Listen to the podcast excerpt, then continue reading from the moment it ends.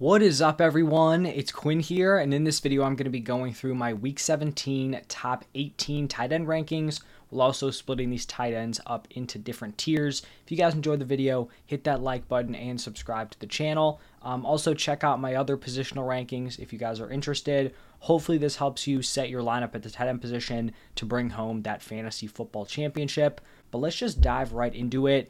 And I feel like over the last few weeks, we've had this pretty consistent tier one of five different options. There's no longer like the Travis Kelce clear tight end one who's just miles ahead of everyone else.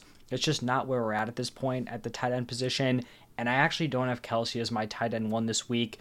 Unfortunately, over the second half of the season, whether it's due to this Chiefs offense, his age potentially slipping a little bit, um, injuries that he suffered this season. Kelce hasn't had that top tier ceiling, and he also hasn't had a super high weekly floor. So I don't think he needs to be locked in as like that top option every single week. So this week, I'm going with Trey McBride as my top option here. I think this Cardinals offense can put up points against this Eagles defense, especially through the air. Trey McBride is Kyler Murray's number one target, so I like him here as my tight end one.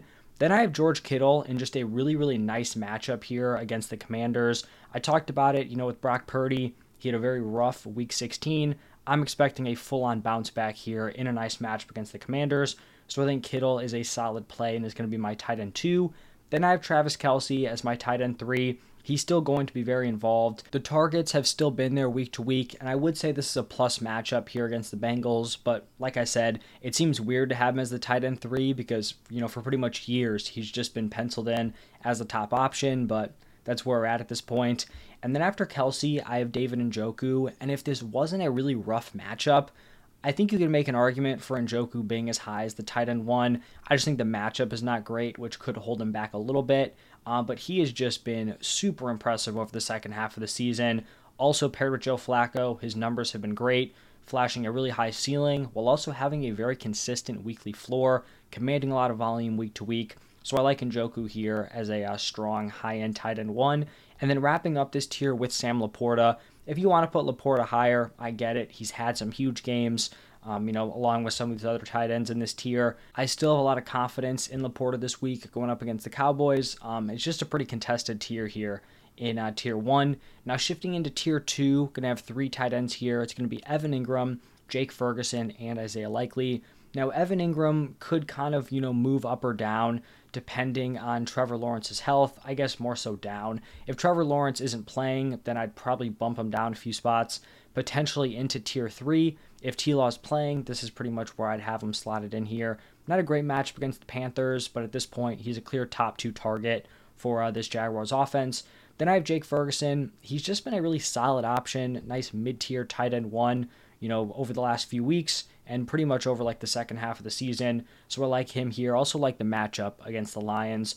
And then wrapping up this tier with Isaiah Likely, another guy who's just kind of filled in as a solid, you know, top 10 tight end with Mark Andrews out. In the games with no Andrews, Isaiah Likely's commanding volume. He has a pretty solid base floor and has also flashed a little bit of a ceiling um, in a couple of his starts with no Mark Andrews. So that's going to be my tier two. Now, shifting into tier three, another three man tier. Going to start it off with Dallas Goedert. Um, like the matchup here against the Cardinals, I think this could be a good spot for Goedert. He's the clear number three weapon on this offense behind A.J. Brown and DeVonta Smith, which means I do think his weekly ceiling is a little bit capped. The floor is not as great either, um, but I think he's still relevant as like a back end tight end one play. I guess this week he's more of a mid tier tight end one play just due to guys like Kincaid and Taysom Hill just completely falling off over the uh, past couple of weeks. Coming off a solid game in week 16, I think this is a fair spot for Dallas Goedert.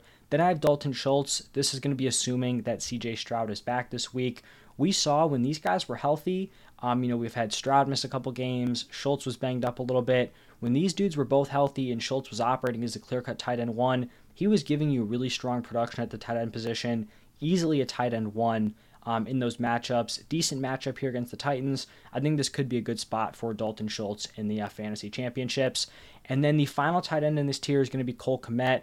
And there's really no guarantee that he's actually going to suit up this week. If he does play, this is the tier I'd have him in, um, but he may be a little bit limited, which is why I do have him below Goedert and uh, Dalton Schultz. If he doesn't play, definitely not going to be interested in playing his uh, backup, Robert Tonyan. Now, looking at tier four, I'm going to start off this tier with Tucker Kraft, and I think we do have to monitor Luke Musgrave's health because Luke Musgrave could come off of IR this week and uh, you know make his return after missing, I believe, five games.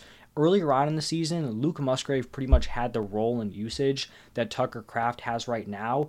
The thing is, though, Luke Musgrave never really capitalized on it. He was running a ton of routes, had a super high route participation week to week. I mean, early on in the season, he was running more routes than any of the wide receivers, and he just didn't really capitalize. Uh, Tucker Kraft has really capitalized over the past few weeks, so I would expect Kraft to still be the better option, but maybe he's not dominating the snaps like he has, um, you know, with Musgrave on IR. So after Tucker Kraft, going to go with Hunter Henry. He returned to practice here heading into week 17. Proud of missing week 16. He had two really strong back to back games. He clearly has some solid chemistry with Bailey Zappe. I don't know if the touchdowns are going to continue coming through, but if you're throwing a dart, you might as well go for someone who's put together strong games in recent weeks.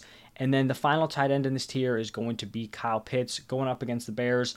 Not a great matchup. Um, Pitts has shown some life over the last like three games. He's had a decent role in those matchups, so I think he's relevant here as like a high end um, tight end two play. And then my final tier, tier five, to start it off with Gerald Everett. He's commanded a lot of volume in the last three games, eight targets in each of those matchups. I don't know how sustainable that is. Um, it doesn't seem like something that I really want to get super involved in if I could avoid it. Just not a super high weekly floor. It seems like the ceiling is also pretty much non existent at this point unless he's catching like two touchdowns. But just due to how thin the tight end position is at this point, I guess he slides in here as like my tight end 15. Um, then we have Darren Waller not a great game in uh, week 16. I think I talked about in the tight end start sit video. It seems like he just came back from injury a little bit too late, where he hasn't really gotten to like work his way back to close to 100%, or at least what we were seeing earlier on in the season. So I still think he could be playable if you're super desperate, but not someone I'm overly excited to play. And then the two guys I mentioned earlier on, Taysom Hill and Dalton Kincaid.